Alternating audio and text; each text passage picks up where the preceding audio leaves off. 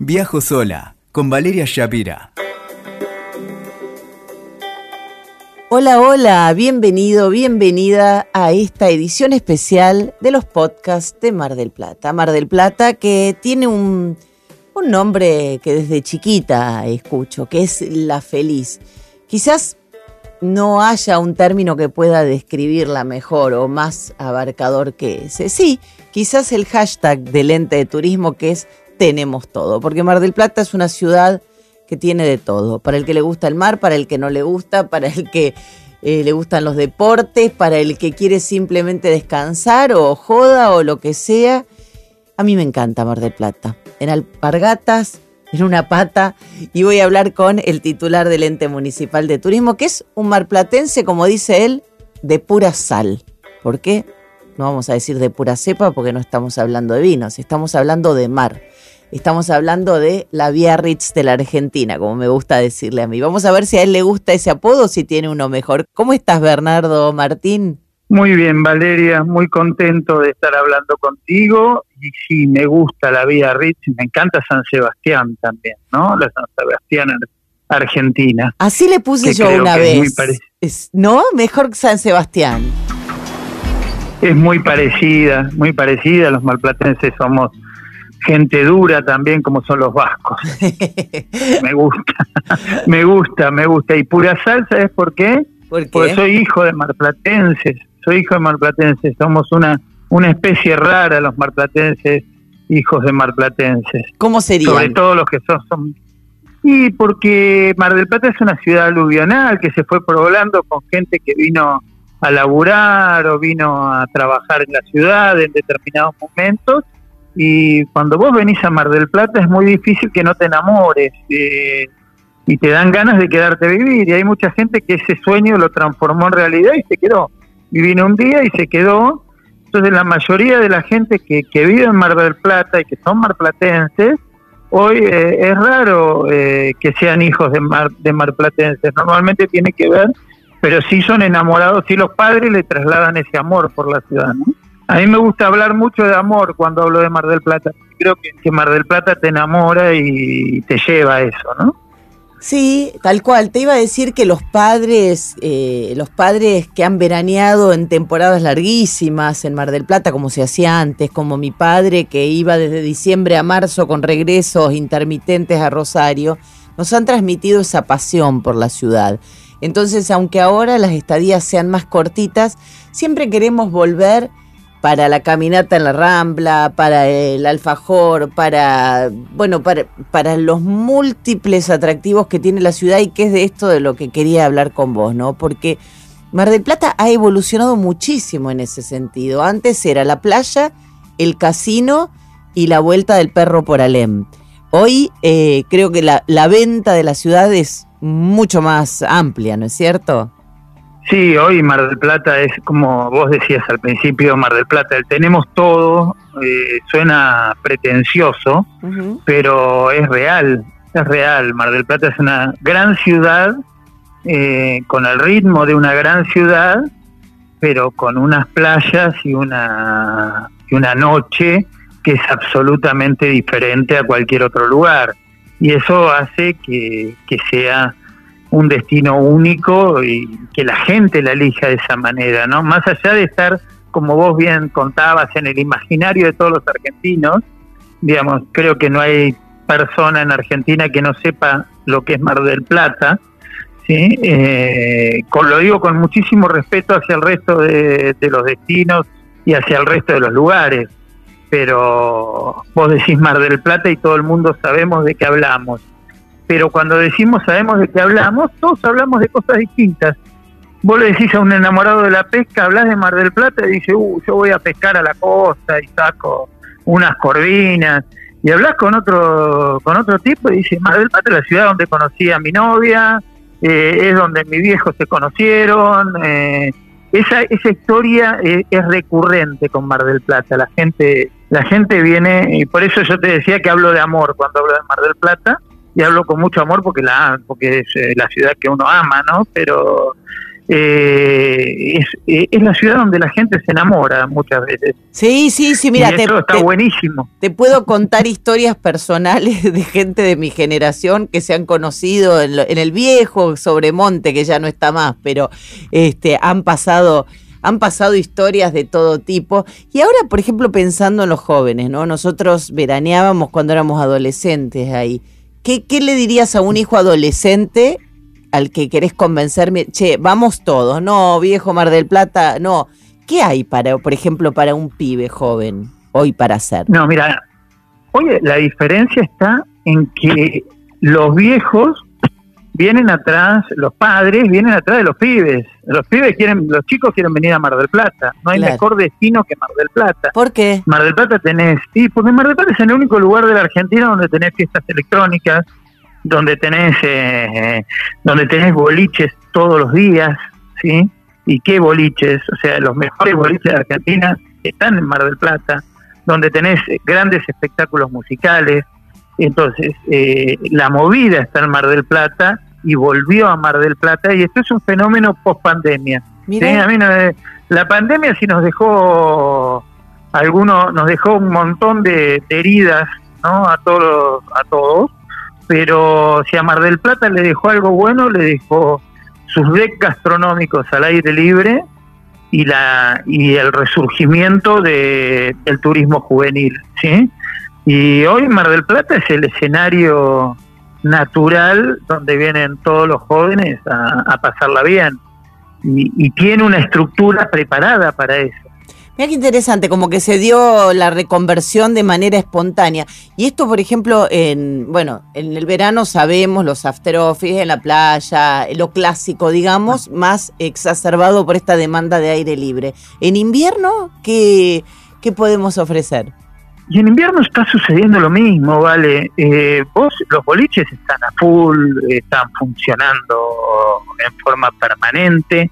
Los after marplatenses se volvieron un clásico, eh, y esto sucede, y sucede en las cervecerías, en, lo, en bueno, surgió el gin, tenemos casi 20 destilerías de gin que surgieron después de la pandemia, y que funcionan como los bares de las cervecerías tradicionales, eh, pero de gin, donde vos te tomás un, gin tónico, te tomás un negroni, y la verdad está buenísimo, está buenísimo, y, y, está la ciudad preparada para eso. No, o sea, a ver, Mar del Plata está preparada para pasarla bien, ¿sí? Eh, y, y vos hablas con cualquier marplatense y te, y te dice, te empieza a hablar Colch, Porter, Barley, Pilsen, Cream, Honey, India Pa, eh, y vos decís, ¿de qué saben? Y como los mendocinos saben de vino, nosotros sabemos de cerveza. ¿Y ese fenómeno por qué se eh, dio? Contame por qué, porque me llama mucho la atención. O sea, nunca en, en, el imaginario popular Mar del Plata se asociaba con gin, por ejemplo, o con cerveza. ¿Qué pasó con eso? Y eso tiene que ver con el espíritu emprendedor de los marplatenses, ¿sí?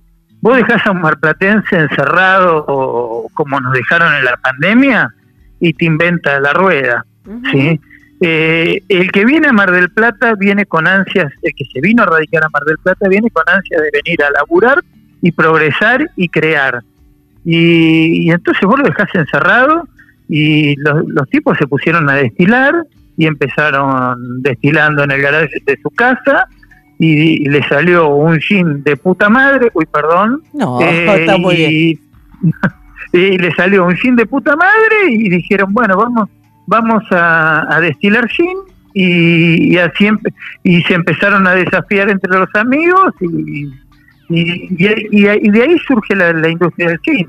Y después se ultra profesionaliza y sale y sale el cine hacia adelante, como sale el skate, como sale el surf, digamos, todas esas actividades salen porque atrás de, un tipo que se mete con una tabla al, mar, hay un marplatense que le hizo la tabla, ¿sí? Qué loco. ¿Y dónde para y dónde vamos a tomar el gin? Porque ya me estoy tomando un tren o un avión para ir a Mar del Plata. O sea, ¿dónde dónde es el lugar de encuentro para disfrutar de estas bebidas? Mira, tenés en la calle Olavarría, tenés varios lugares eh, donde te sirven gin. Y gin marplatense podés tomar en cualquier lugar de la Argentina. Y es más, ya se está exportando y vas a ir a cualquier lugar donde tomes trago y te pidas trago y te decís, ¿qué sin tenés? Y seguramente que dentro de las opciones que te ofrezcan, más allá de las opciones internacionales, te ofrezcan algunos de los jeans que se hacen en Mar del Plata. Mira qué bueno altamente probable. Eh, Escúchame, eh, hablame, de, hablame del Morphy también, porque venimos hablando de, de, aquel al que le gusta el alcohol. Hay mucha gente que sé que se está volcando. Mar del Plata siempre era eh, los cornalitos del puerto, los mariscos, sí, sí, sí, los viejos, los viejos restaurantes vascos, las cantinas de los famosos, pero mm. hay como una profesionalización también de la gastronomía, ¿no? Hay otra oferta.